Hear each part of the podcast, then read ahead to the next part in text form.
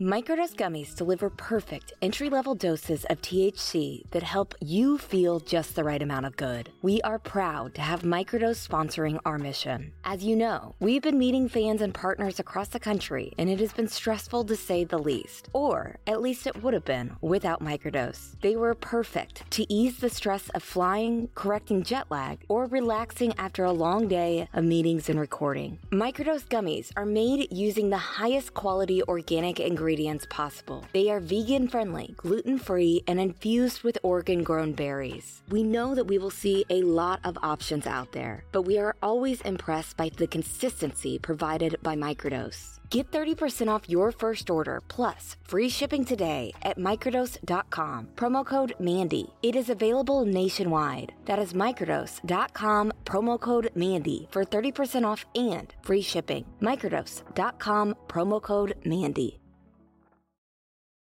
I don't know what it will take to change the justice system in South Carolina, but this week we came across a shocking case that shows just how far money and influence gets you in the South Carolina courtroom. A case so egregious, it made us stop everything we were doing in the Murdaugh cases so we could do a special episode bringing light to this injustice. My name is Mandy Matney. I've been a journalist in South Carolina for more than six years now. This is a special episode of the Murdaugh Murders podcast with David Moses and Liz Farrell.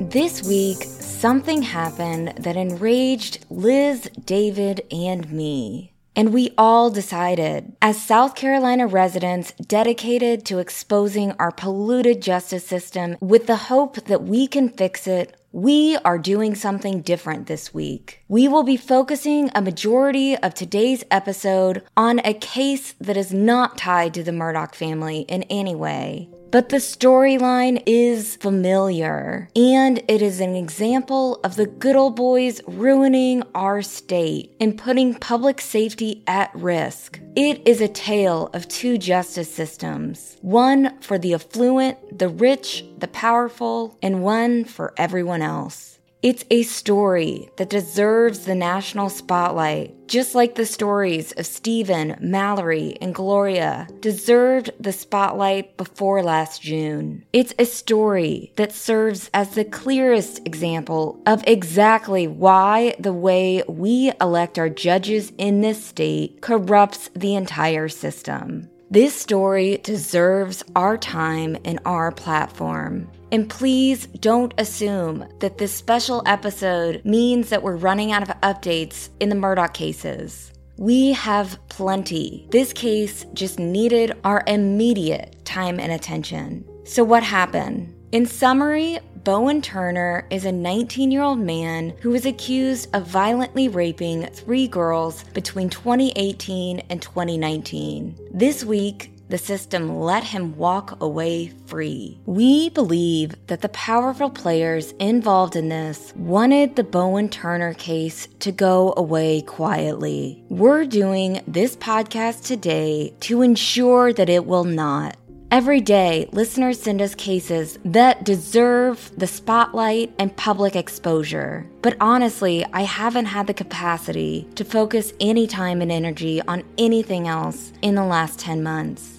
But last week, someone tagged me in an Instagram post about the Bowen Turner case. And then one of the victim's sisters reached out for me and asked for help, and I just couldn't say no. As much as I've told myself that I should only focus on one case at a time, I couldn't help it. I fell down the rabbit hole, mouth agape, and clicked on Instagram video after Instagram video. And the thing is, I remember this case from 2019 so vividly. Liz and I were both working at the packet and paying attention to FITSNews a lot because, frankly, Will Folks was the only one who could beat us on the Murdaugh stories. We found his story about this, and the story immediately made Liz and I so angry. We both saw so many similarities between Paul Murdaugh and Bowen Turner. Their mugshots alone have so many striking parallels. If you or your teenager or your adult child were to be arrested and charged with a crime, you would have to endure the booking process at a jail where you would be ordered to change out of your street clothes and into a jail uniform. We all know what jail uniforms look like. They are an ugly reminder that you are the accused, and it is a visual signal that you are behind bars. After you've changed into this jail uniform, you'd have photos taken of you, and those photos would be public for the world to see. It is a photo that depicts you during what is probably your least proud moment. Then you'd have your bond hearing. For people like Paul Murdaugh and Bowen Turner, though, kids with parents who can afford the kind of attorneys who have plenty of power to leverage on their behalves, the booking process is different. Mandy and I call this the gentleman's treatment. In South Carolina, privileged young men like Paul and Bowen, after they've been accused of irreparably harming other people, get to stay in their J. Crew shirts while someone takes their picture, and that gets to serve as their mugshot. So basically, every stigma associated with getting arrested is kept far away from these boys. In 2019, after Paul's first hearing, I wrote a column about this gentleman's treatment and how there are two systems of justice in South Carolina. In response to that column, I got a very long email from a man named David Miller, basically telling me that I knew nothing about how the justice system works and that everything in Paul's case was copacetic. This, he told me, is exactly how the system is supposed to work. Remember that name, David Miller, because you're going to hear it again in a little bit. Bowen Gray Turner was accused of raping three girls between 2018 and 2019 in three different South Carolina counties. But this story is not about Bowen.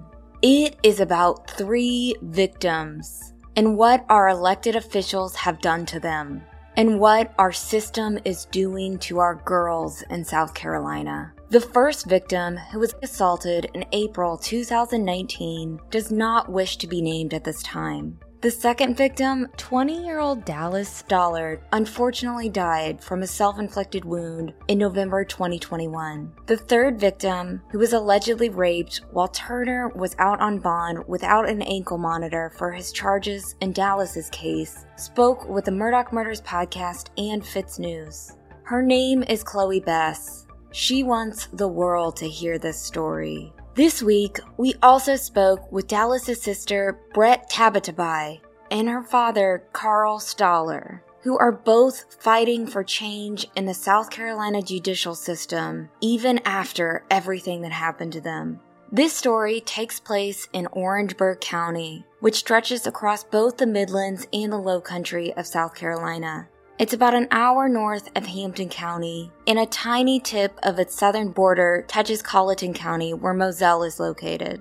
Hampton has a lot in common with Orangeburg. Hampton and Orangeburg are among two of the poorest counties in South Carolina. They are both rural with depleting populations, and they are both knowingly run by the good old boys. Senator Brad Hutto, a Democrat, represents the people of both Hampton and Orangeburg counties. He has been in that position since 1996 as a state senator and is now the House Minority Leader. In fact, State Senator Brad Hutto plays a starring role in this sad saga. He was hired to represent Bowen Turner, likely because of his power and how it could keep Bowen free from consequences. Yes, just like Paul Murdaugh, Bowen Turner, who comes from an influential family, got a state senator to represent him, and it worked just as the good old boys wanted it to. But the good old boys, per usual, underestimated the victims in this case and those who will go to war for the victims. They did not anticipate Brett, who has been blasting her sister Dallas's story on social media for the last week. Here's Brett. Okay, so Dallas was Dallas was basically the complete opposite of me. Dallas was literally just a huge, bright personality. She always had a smile on her face. She was kind to everyone. She was funny. She was extremely smart. She was her senior class president. She was one of the top in her class. She was the editor of her yearbook. She was she played volleyball, she played travel volleyball, she was always very athletic and she kind of, she wasn't really clicky, she was friends with everyone. anybody that you would talk to would tell you the same thing. Dallas had a huge personality and extremely personable, extremely kind. She wanted to go to school at the College of Charleston. She was studying to be, she wanted to study to be a physical therapist, and so she was in sports management. Um, and unfortunately, after she was assaulted, she completely changed. Dallas Stoller knew Bowen Turner. The two of them attended Orangeburg Preparatory School, which is a private school in Orangeburg. Their families also knew each other. They hung out with the same group of friends, which is why they were both at the same party on October 7th, 2018 in Bamberg County. Here's her sister talking about what happened that night.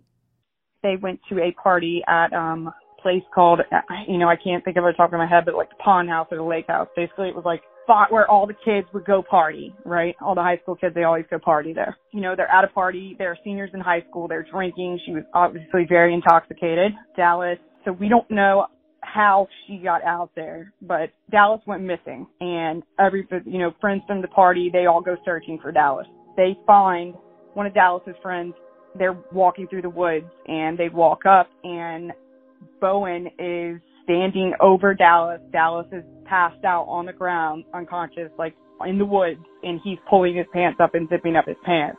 And this guy runs at Bowen. Bowen starts running through the woods, and the guy who sees him starts running, and he actually beat him up. As all of this was going on, Dallas's mom was on the way to the party to pick her up. And she gets to the party, and she has her windows rolled down, and she hears two girls walking out, like they said, we need to get out of here. Some girl got raped. My mom immediately starts panicking. Um, Dallas's friends come up to her and they said something happened to Dallas. You know, they're crying. They're saying something happened to Dallas. Her friends pick her up. Um, they put her in my mom's car and she's unconscious. She's beaten. She's got bruises all over. She's got leaves and everything, you know, from the woods all over scratching, bleeding.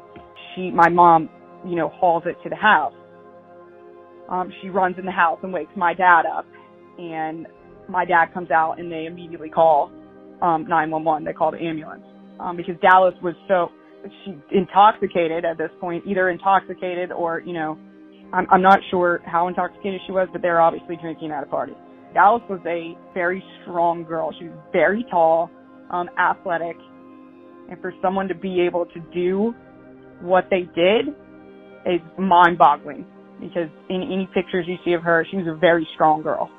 Um, so she got to, again, being intoxicated had to play a huge part in that, not being able to fight back. Um, so my parents, they take her to the hospital. Um, Here's Dallas's dad, Carl.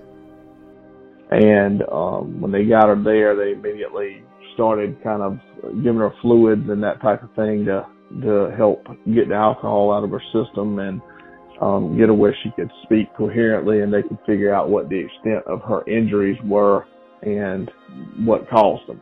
And it took the better part of that entire night on into the next morning before they got well she I mean she started coming around for treatment sooner but as far as um getting her calmed down to where she could talk about it um was early that next morning at the hospital, Dallas encountered her first of many hurdles. The thing here is that Liz and I have reported on dozens of sexual assaults in our career. And when you peel back the layers piece by piece, we've both noticed something. These women, a lot of the time, are met with so much resistance while reporting their assault, even from those specifically trained to work with survivors. According to Dallas's family, the sexual assault nurse examiner, also known as the SANE nurse, at the Orangeburg Regional Medical Center talked Dallas out of the sexual assault examination and warned her about how bad it would be. Okay, so at this point, they are at the Orangeburg Regional Medical Center. The SANE nurse tries to talk my sister out of doing the same the same kit yeah, very, very odd.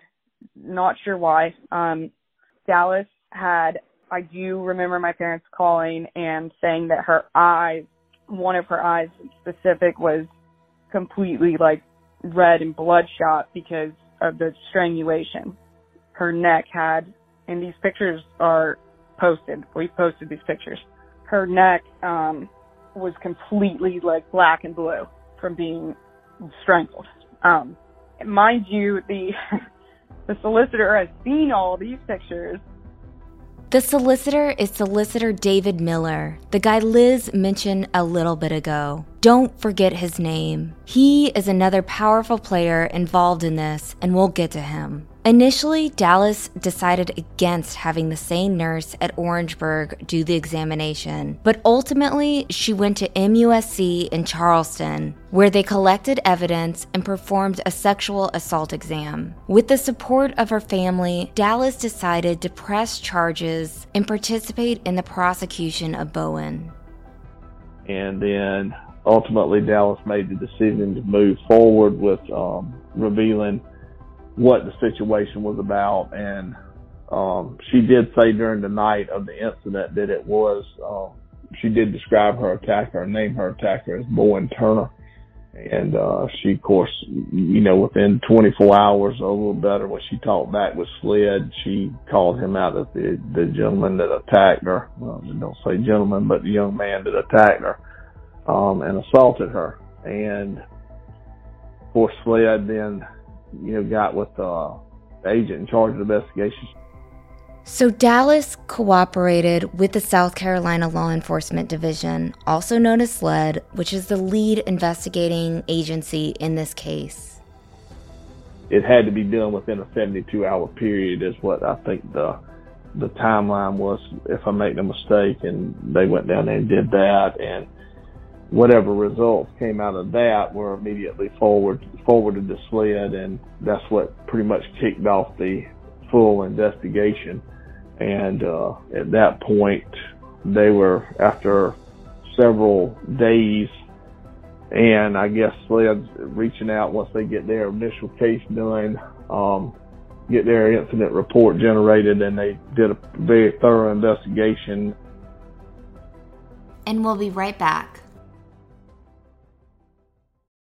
If you thought the only way to get a more defined jawline with natural looking results was through surgery, think again. Juvederm Volux XC is a non surgical injectable gel filler that improves moderate to severe loss of jawline definition and can help you achieve natural looking results with little downtime. Even better, the improved definition lasts up to one year with optimal treatment, no maintenance required. Improved jawline definition for a smooth, sculpted look with Juvederm Volux XC. For important safety information and to find a licensed specialist, visit juvederm.com. That's J U V E D E R M not for people with severe allergic reactions, allergies to lidocaine, or the proteins used in Juvederm. Common side effects include injection site redness, swelling, pain, tenderness, firmness, lumps, bumps, bruising, discoloration, or itching. There's a risk of unintentional injection into a blood vessel, which can cause vision abnormalities, blindness, stroke, temporary scabs, or scarring. Talk to a licensed specialist to find out if it's right for you. If you're looking for plump lips that last, you need to know about Juvederm lip fillers. With Juvederm Volbella XC and Juvederm Ultra XC, your lip look, whether it's subtle or bold, can last up to one full year with optimal treatment and no additional maintenance. Find a licensed specialist and see if it's right for you at juvederm.com today. That's J U V E D E R M.com. Add fullness to lips in adults over 21 with Juvederm Volbella XC or Juvederm Ultra XC. Do not use if you have severe allergies or a history of severe allergic reactions, or if you are allergic to lidocaine or the proteins used in Juvederm. Tell your doctor if you have a history of scarring or taking medicines that decrease the body's immune response or that can prolong bleeding. Common side effects include injection site redness, swelling, pain, tenderness, firmness, lumps, bumps, bruising, discoloration, or itching. As with all fillers, there's a rare risk of unintentional injection into a blood vessel, which can cause vision abnormalities, blindness, stroke, temporary scabs, or scarring. For full, important safety information, visit juvederm.com. As soon as Brett found out what happened, she knew her sister had a rough road ahead. Not only dealing with the PTSD from the assault, but Brett knew what Orangeburg was really like. She knew that Bowen's family had power and influence, as Bowen's father was an investigator for First Circuit solicitor David Pascoe's office. I got the phone call about it, but I knew coming from that town, I knew what was coming. I knew if she proceeded to move forward, I knew what was coming as far as the bullying and the community just a 100% against her. Um, and after this happened, she actually had to stay in school with him and and for two weeks after while the school board decided what they were going to do once he was charged, like if they were going to expel him or what, you know, what needed to happen. But she had to walk the halls in school with him for two weeks after the fact, for a whole two weeks after the fact. Um, and thank goodness it ended up being Christmas break because she would have been longer. And, you know, facing, there was kids from the school that started a hashtag, you know, free Bowen just like constant bullying and, and not not you know what Mandy what's what's sad is it wasn't even just from the kids in the school it was from the teachers it was from parents over the past three years, Liz and I have talked a lot about what needs to change with the system. One of the major things that we've seen in both the Murdaugh case and now this case is that powerful families have a large number of people who help them cover up, downplay, or outright dismiss their bad behavior. This is where it happens. At this level, adults were participating in the bullying and ostracizing of Dallas, and teachers. It's these everyday behaviors that contribute to the larger problem, and every one of those people is responsible for this outcome she was the subject of quite a bit of bullying and ridicule, and uh, you know, folks said uh, young people, especially she went to Orangeburg Prep here in Orangeburg, smaller, you know, not a real, real small private school, but a still small by the scale versus public schools, and um, she. uh she was at the time she was well she was their senior class president so she was well known in the school and in her class. And um she was pushed around pretty badly by the kids that were you know naturally drew the line in the sand and took sides that type of thing. And then um they just had a there was a lot of that going on and then there was talking to community and even some adults unfortunately joined in on the conversation and that was pretty uh pretty devastating to her as a as a young lady to, to having been gone through what she went through and then have people basically say she was lying about it. Dallas was the person who was physically and emotionally hurt that night, and she was the person being bullied by adults for doing the right thing. And yet, she is the one who showed the most compassion, most maturity, and had the greatest understanding of the problem she had a big enough heart saying that he was sick and he needed to get help, that she didn't want to ruin his life. Even though he ultimately ruined hers, she did not want to ruin his life, but she knew he was sick and that he would hurt someone else and she just wanted him to get help. They were friends. They were friends before all this. And I will never, I have chill bumps saying that. I will never forget that because she was so good at, you know, trying her very hardest and being so kind to everyone and just being that bright, you know, shining star that she was. She and she always tried to see the best in people and she loved everybody and and I always I know she asked me a few times, she said, Dad, I, I don't understand when all this was going on and the people were talking about her, adults, children, other kids, etc. She said, Dad, I don't understand how I can love people so much and they don't love me back. And um that's heartbreaking to hear that as a parent and you don't know how to respond to that because she sincerely believed that's how it was supposed to be regardless of who you were. And I will say this and I want this to be public for sure that even after this happened to Dallas that she she did she she said Bowen Bowen's my friend. I don't want him hurt. I just want him to get help because he's got something going on. I don't want him to go to prison. I want him I want him to to get help because he's my friend. I think that kind of maybe tells you a lot about what her character was, you know.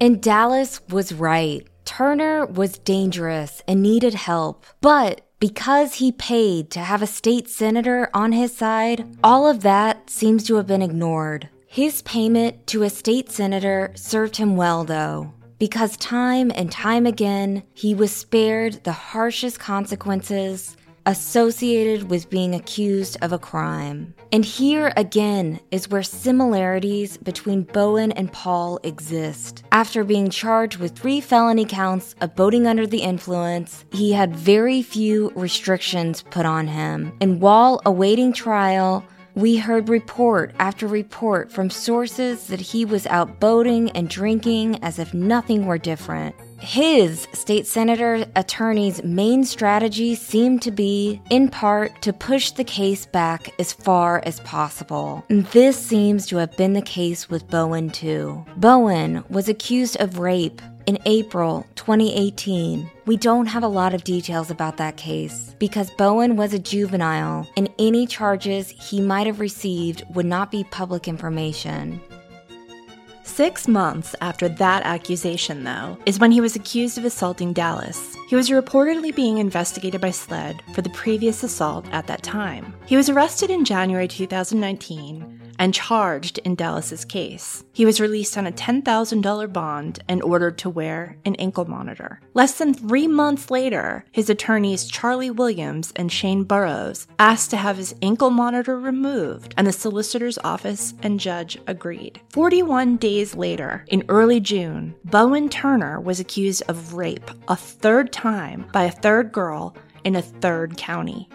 Her name is Chloe Bess. So now, facing two charges of first degree criminal sexual conduct, Bowen was arrested, denied bond by the magistrate, and held in the Department of Juvenile Justice, which is a very gnarly place that is poorly run. FITSNews has covered the problems with DJJ extensively, but guess what? That is where thrice accused rape suspects who are 16 go, and that's where Bowen went for a few weeks anyway. Another bond hearing was held in mid July. During that hearing, State Senator Brad Hutto, whose influence the Turners purchased, told the court that Chloe allegedly said, I felt ashamed, and went on to say the following Afterwards, what she said was, I felt ashamed.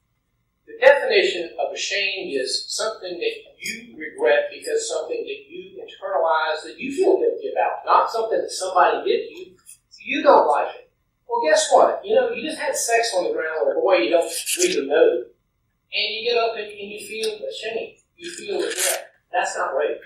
And so these are the issues that are going to come out in this case, and that's what we suggest to you, and this kind of leads over to my other Hutto clearly doesn't understand the trauma endured by sexual assault survivors how women have been told our entire lives all of the things that we should do or not do so we won't get raped, as if it were our own responsibility, and how society shames sexual assault victims, as Hutto did in court that day. Then the paid for state senator told the court that his client doesn't belong in the DJJ. He deserves a bond.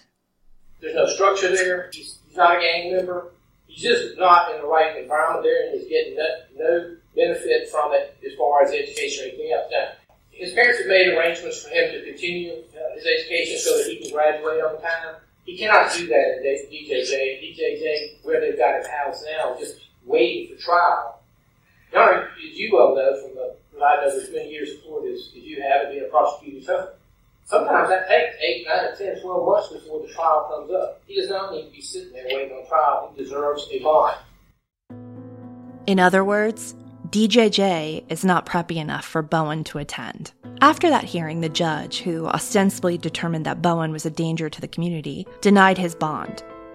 Lucky for Bowen, his paid for state senator attorney was there to rescue him. The first week in August, after Bowen's 17th birthday, another judge let Bowen free with an ankle monitor and a long list of restrictions and requirements. Then, less than a year later, in March 2020, Bowen's paid for state senator attorney was able to convince the court that not living with his parents was causing Bowen emotional stress, and therefore he needed to move home. During this time, the Stoller family was hardly updated on the status of Bowen Turner's case.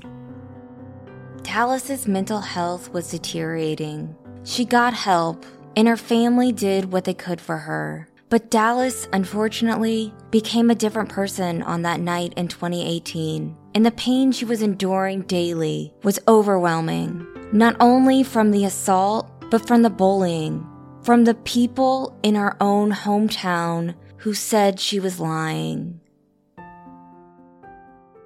She was so anxious that she was getting physically ill. Um, she actually, when she started the College of Charleston, unfortunately, some of the people that, and I begged her and I begged her not to go there. I begged her to leave and go out of state, but she really wanted to go to College of Charleston. She loved Charleston and they ruined it for her. Some of the people that she went to high school with that started the hashtag free Bowen and that slut shamed her so bad actually one of the main ones happened to be on her hall in her dorm. So she went there and immediately it started. She's going to school for a fresh start and immediately it starts. It got so she, Dallas had to go to the hospital several times um, while she was in college, while she, her freshman year, while she was at College of Charleston, because she was throwing up and so anxious and getting sick so often that she was getting stomach ulcers. Um, she, I really can't explain to you the mental impact this had on her she had to leave. She ended up having to, leave College of Charleston. And she then fortunately um, went to University of South Carolina, Beaufort. One of her very good friends from high school was there. You know, she was doing better. We thought she was doing so much better. She was seeing therapists. She was getting help. Um, but unfortunately, it wasn't enough. Dallas Hayes Stoller succumbed to a self inflicted wound on November 14th, 2021. She was 20 years old. Here is her obituary. Dallas Stoller will be remembered as an example of strength and bravery, a heart full of boundless generosity, forgiveness, and kindness to others. Her ability to see the good when others couldn't, and her resilience in times of adversity will be her legacy. Her light remains in each of us who have had the blessing to be in her presence during her short time on earth. Brett, who lived in Pennsylvania, took the first flight home when she found out what happened to her sister. She, you know, you know what's really sad is I I looked after Dallas passed away and I and I flew down obviously the next day, um next morning after I got the phone call that night um, and the first thing I wanted to do, I was like, I, I need to see her phone. Um, just as any big sister, I wanted to check her phone. You know, I wanted to make sure there's nothing on there that was going to upset my parents or anything like that. And I'm just sitting there. I'm actually sitting in the bathtub with, uh, this is an empty bathtub with my best friend from high school. And we're just, you know, we're going through her phone and we're just looking, we're like looking for anything, like what, a note, you know, something, some sort of answer. You know, you don't, you don't know what you're looking for at that point but we we were looking at our pictures, and one of the things that really stood out to me is me being so far away um, and being gone for so long. I've been up up here um, a little over eight years. You know, we're scrolling through her phone, we're looking at her pictures, and you just see. I watched her physically change. Look, look, the look in her face, the look in her eyes, her smile it changed. And I think that was one of the hardest things when I'm just looking, you know, I'm just scrolling through all her pictures and time goes on and it, she changed and I, you could see it. And we'll be right back.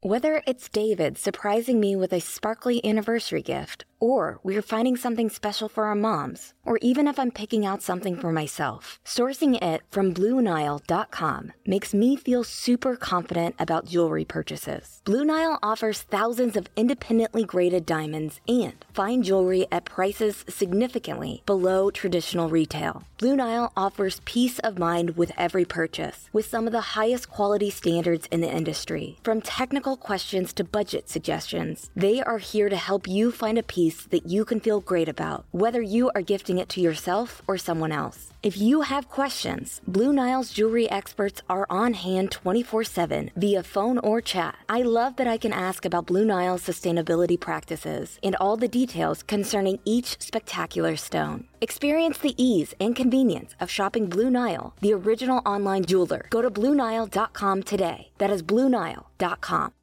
Shout out to Claritin for supporting this episode and providing us with samples. It has done wonders for our seasonal allergies. We recently started feeling the effects of spring. Luckily for those of us who live with the symptoms of allergies, we can live Claritin Clear with Claritin D. Designed for serious allergy sufferers, Claritin D has two powerful ingredients in just one pill that relieve your allergy symptoms and decongest your nose so that you can breathe better. This double action combination of prescription strength allergy medicine and the best decongestion available relieves sneezing, itchy and watery eyes, an itchy nose and throat, sinus congestion, and pressure with ease. Ready to live life as if you don't have any allergies? It is time to live Claritin Clear. Fast and powerful relief is just a quick trip away. Ask for Claritin D at your pharmacy counter. You don't even need a prescription. Go to Claritin.com right now for a discount so you can live Claritin Clear. Use as directed. South Carolina's ankle monitoring system is terrible, and no one seems to be clear on who is in charge of the outcomes. Private bond companies handled the administration of a defendant's ankle monitor, and in Bowen's case, he was responsible for paying that bill. But for Bowen, his ankle monitor was basically a piece of clunky jewelry because it appears no one was actually doing the monitoring part of it. According to a motion that was filed the last week of March, Bowen seems to have done whatever he wanted while he was under house arrest. Between November and February, there were more than 65 examples of him breaking the rules, going golfing, leaving the state to look at a car, going to Bed Bath and Beyond twice for some reason. And here is the horrible part. The victims are the ones who had to fight for authorities to even check to see what Bowen was up to while he was on house arrest. Yeah, because they were about to get, he was about to get in trouble because, so they pulled, so Chloe Bess's mom called the SLED agent and was basically like, what the hell's going on? We've heard people saying they see Bowen out. Well, are you guys monitoring this? And they're like, yeah, yeah, yeah, yeah, yeah, you know, we are. She's like, I want you to check it. I want to see, you know, it's my right to see his tracking, whatever report that is.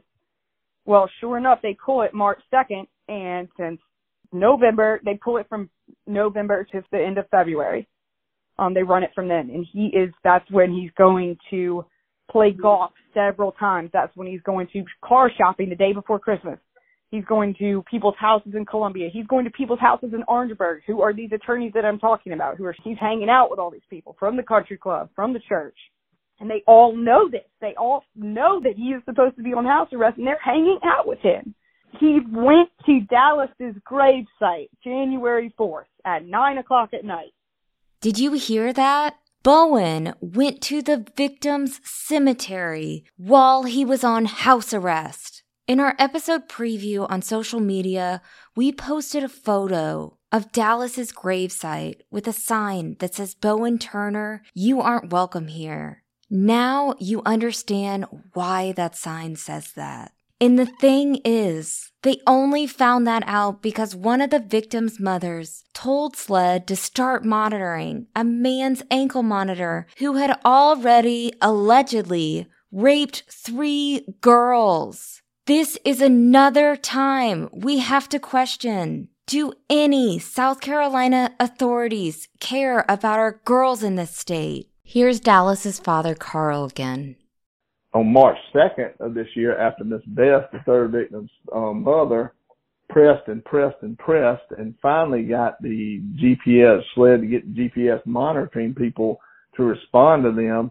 That's when we found out that the since I think some short while after Dallas passed away, that just in that time frame, from November to March the second or third, whatever day that was, they handed that document to Solicitor David Miller, um, the deputy solicitor that um, he had violated that those terms 50 plus times.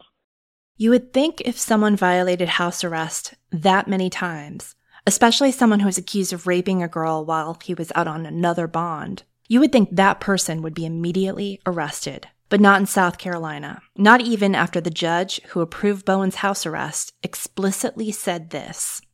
Any and all violations of the conditions of home detention must be reported to the Second Circuit Solicitor's Office or the Orangeburg County Sheriff's Office within 24 hours of the violation. Failure to comply with this notification requirement will subject the electronic monitoring company to potential criminal and civil sanctions for contempt of court. If Turner is observed violating any term or condition of the order granting bond, any law enforcement agency is authorized to immediately take him into custody and hold him in custody pending a hearing on the alleged violation of the order.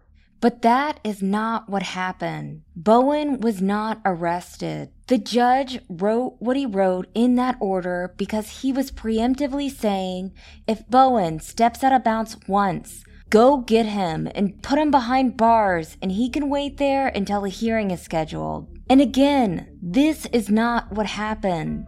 Bowen's house arrest transgressions were discovered March 2nd. The bond revocation hearing was scheduled for April 8th, and nobody, not the solicitor, not the bond company, not Bowen's parents, not his own attorney, not SLED, nobody said he's in violation of a court order. Go get him and put him behind bars. This is where we have yet another example of how the system seems to favor those who can afford to hire a state senator to represent them.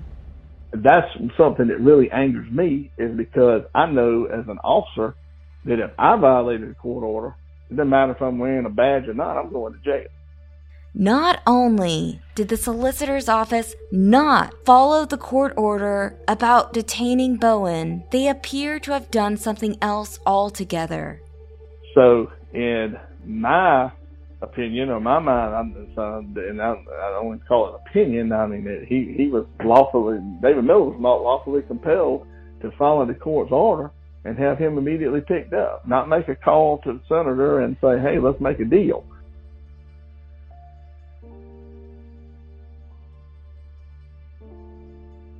Delaying the case no longer benefited Bowen Turner because Bowen Turner got caught, and the probability of a judge thinking it was fine and dandy that he violated a court order was not great. So his paid for state senator attorney had to act fast. Good thing for him, the solicitor's office apparently had his back.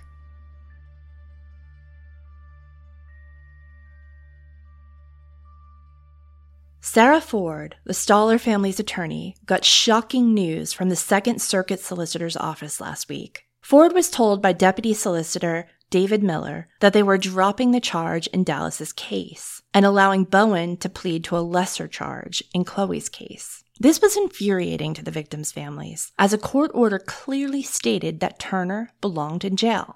Now, suddenly, a deputy solicitor who is paid by tax dollars to serve the public was telling them that instead of Turner going to jail for breaking the court order, he was going to get a plea deal. And he wasn't going to get prison time. And he wasn't going to have to register as a sex offender.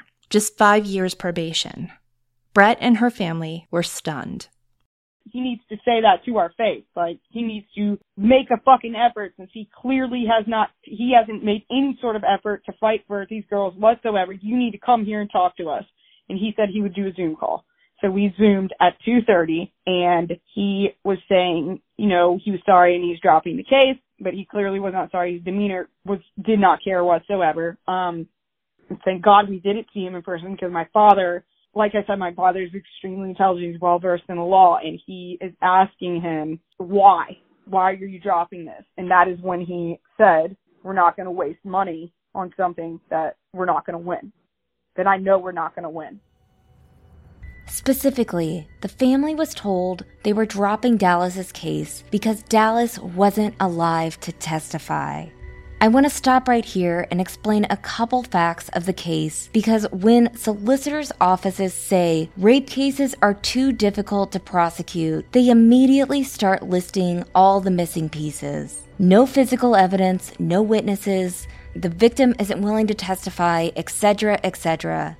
But that is not true here. First of all, the prosecution had physical evidence, including DNA, from sexual assault exams in both Dallas's and Chloe's cases, according to their attorney, Sarah Ford. The man who said he saw Bowen towering over Dallas after the assault gave his statement and his testimony to authorities. Chloe was willing to testify in her case, but the solicitor's office dropped the sexual assault charge in her case as well.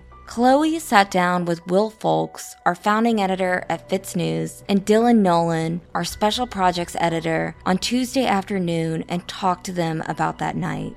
And Senator Brad Hutto, listen, this is the girl that you slut shamed in court. I was, you know, just with my friends trying to, you know, have a good night. You know, things like this happen all the time without bad things happening. So um, it can happen to anybody, you know. Um, it's one of those things where you don't think it's going to happen till it happens to you. Chloe was with a group of friends and her twin brother that night in June. It was a normal night, and after a miscommunication, her brother and her best friend left the party they were at to go get food. Chloe stepped outside to call her best friend to see where she went. And as I'm making this phone call, Bowen walks out and I kind of start to feel uncomfortable. Um, but he lived down the street from me. Um, my dad's a pastor and his family attended our church. So there was, he was familiar to me. I didn't, I, I thought, I thought it was weird because we weren't close friends or anything. Um, so I was, you know, thinking to myself, like, why is he coming out here? Chloe said it's hard for her to remember certain parts of that night because of all the trauma, but there are pieces that she will never forget. So I remember him coming out, um, and then I was asking my friend to come pick me up, or when she was coming back, I was trying to leave. Like, please don't leave, please don't leave, like, stay, stay. And I'm looking at him like, I'm very transparent. And I was looking at him like, what what are you talking about? Um, and so the phone conversation ends and then i just remember him pulling me into uh, like a tree line. There was a truck parked there and we go behind the truck. The next thing i know i'm on the ground um, and he's a lot bigger than me. I only weigh like 115 pounds. I'm really tiny. Um, and so there was not much i could do at that moment in time. So i remember that and then just being on the ground. And like I said in a different interview, um, it's, I remember looking at the stars. That was like the main point and I could, you know, feel what was happening. I was aware of what was going on and I was just petrified. I was frozen. I couldn't move. Um, I wanted to kick and scream, but I, I, just couldn't move. I didn't know what to do. Um, and so at that point, I'm looking at the stars and I'm just like, okay, like I just hope it's at least, you know, quick so I can just get up and run away. After the rape, Chloe got up and ran as fast as she could. I remember I ended up in the bathroom and I was looking at myself in the mirror and I mean my hair was all crazy. There were leaves and twigs in my hair. My shirt was astrew um, it, it was like I wasn't even looking at myself. It was very weird. Um, and then that's when I peeked out the door. He was, I so I thought he was asleep on the couch. So I took that as an opportunity to run out of the house. I hid behind a bush, pulled my phone out. It's all cracked and shattered at this point. It's on 1% as well. So I just clicked the first person that my phone opened up to. He was one of my good guy friends at the time. I called him and he answers. I don't even know how he understood what I was saying because I was so hysterical. But all I said was Bowen's name and he knew. And he was like, I'm on the way, like, I'm coming to get you. Um, and at this point, Bowen now walks out of the house and is like screaming my name. So if you can imagine the terror of me just hiding behind this bush as you know, he's screaming my name. I'm aware of what just happened and I don't even know what to make of it. So, Chloe is describing something so horrifying here, I'm having a hard time putting it into words. The man that she said just violently raped her was now looking for her, and she was hiding behind a bush. What did he want from her? It is so scary to think about. now I'm just waiting for my friend to come get me. So um, he gets in a truck and is now driving around to trying to find me, screaming my name out the window, all of this stuff. So I make my way up the driveway because it's on some property. Um, and my friend told me he was about to pull in. So I make my way up the driveway. I see his car, we get in, and that was that was kind of that I, you know, felt safe in that moment once I got in that car. And then I mean the ball started rolling from there.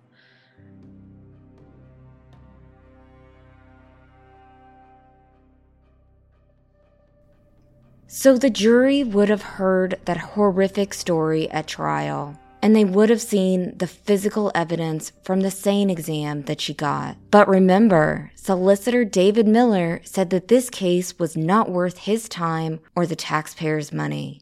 He said there is no way he could have won. Makes you wonder, what exactly does David Miller need to win a case? And Friday's hearing was supposed to be about Bowen violating his bond conditions, which the court had evidence of and didn't even need a hearing to issue an arrest. Bowen violated a court order more than 60 times. How did this turn into solicitor David Miller dropping charges and Bowen going free? No idea. But David Miller wants to be a judge.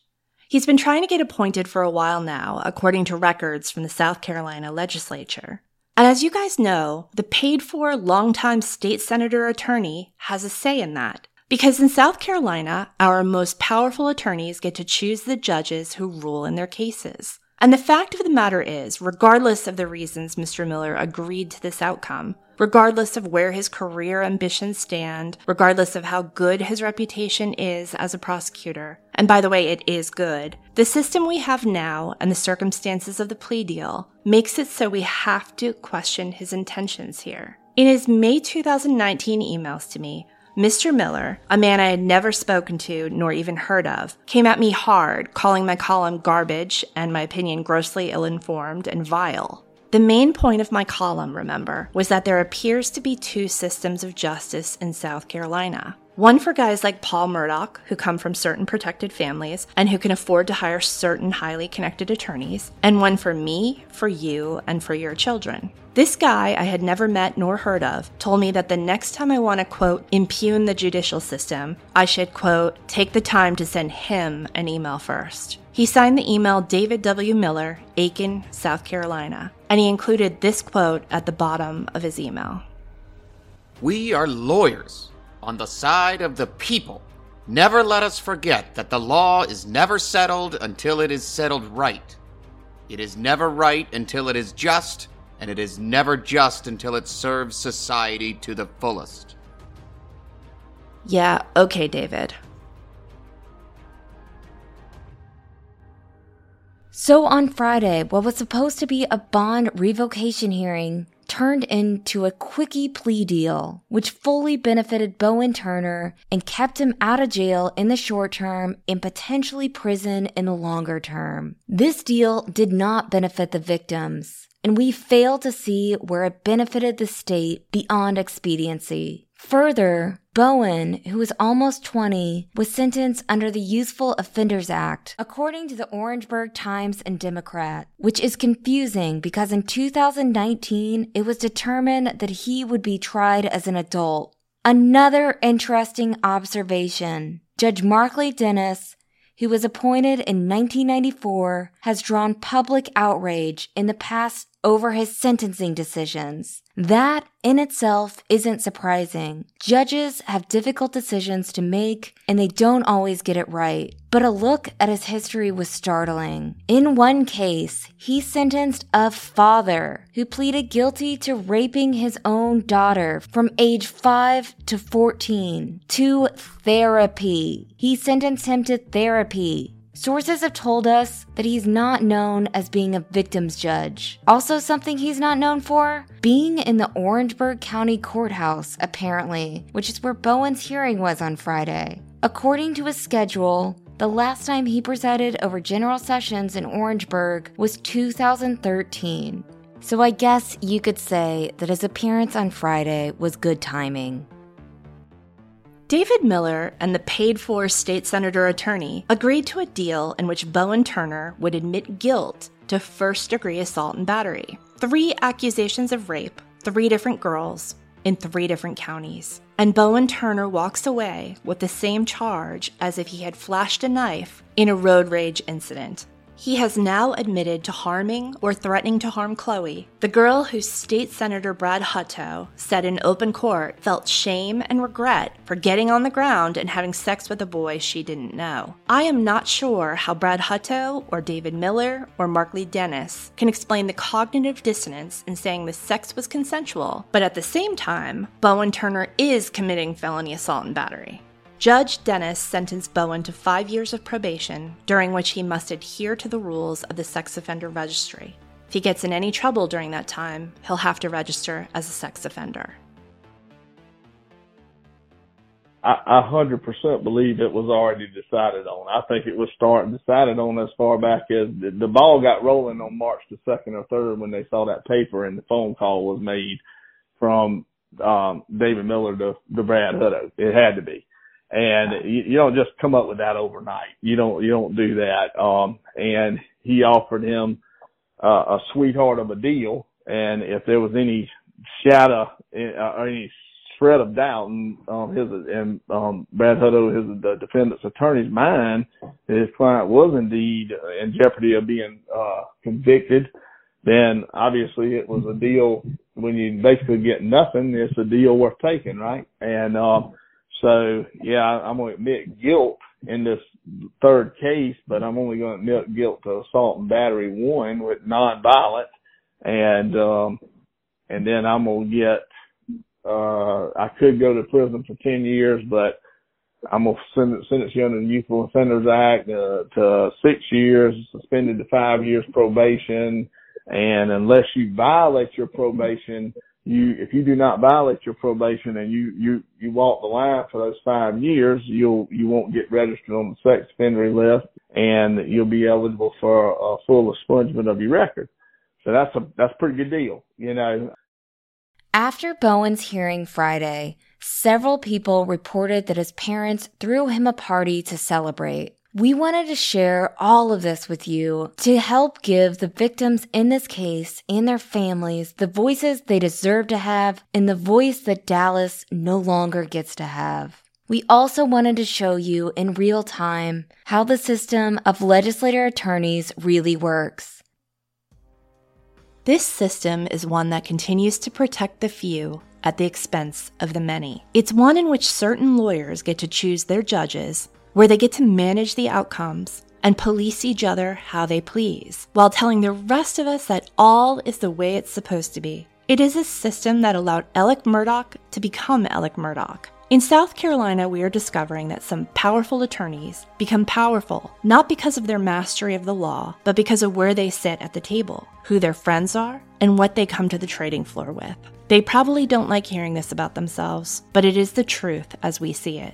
We talked to Will Folks about this. Will has been following this case since the very beginning. FITSNews, by the way, is interviewing the victims in this case, and we are working on a mini documentary. So be sure to follow us on social media for updates. This case is one of the most egregious examples of it because you've got, you know, again, a powerful member of the General Assembly. Brad Hutto is the, the Democratic uh, leader of the Senate. He's the highest ranking Democrat. Um, he's got tremendous influence in that chamber, and so no judge is going to is going to go up against him. No judge is going to go up against him. So um, yeah, just it's it's indicative of the problem. This case is everything that's wrong with South Carolina's system of justice, and in fact, I've started calling it the injustice system because frankly, that's what that's what is stolen out. There's no justice you know, the, there are three families whose lives, whose futures, whose, whose hopes have been just permanently and irrevocably shattered. And the only thing that they went looking for was, you know, obviously they can't replace the losses. They can, you know, what happened can't be undone. So what can be done? The victims want more people to be aware of what is going on. So share this story. Share the links in our description donate to the South Carolina Victims Assistance Network. Show support for the victims. Make noise. Make so much noise that it's hard for the good old boys to ignore. Contact State Senator Brad Hutto's office. Call the Second Circuit Solicitor's office. Call Judge Markley Dennis's office. These men work for us, the people. And here's Chloe Bess. So if they're okay representing criminals and they can sleep at night by knowing that they you know gave him 5 years probation for assaulting three girls i mean i don't know how you do it. Um it it's very sick and twisted and i just want this to be one more example of how their system is not working and somebody needs a wake up call. Somebody needs a reality check because people are going to get mad. People are already starting to turn their heads. And I, that's a great thing. I want to continue doing that. That is what this whole thing is about right now. Um, and hopefully we can see some change, make a change, because that's all we can really do now. We will be posting more calls to action on our social media, so be sure to follow us on Facebook and Instagram. This case is just beginning, so stay tuned.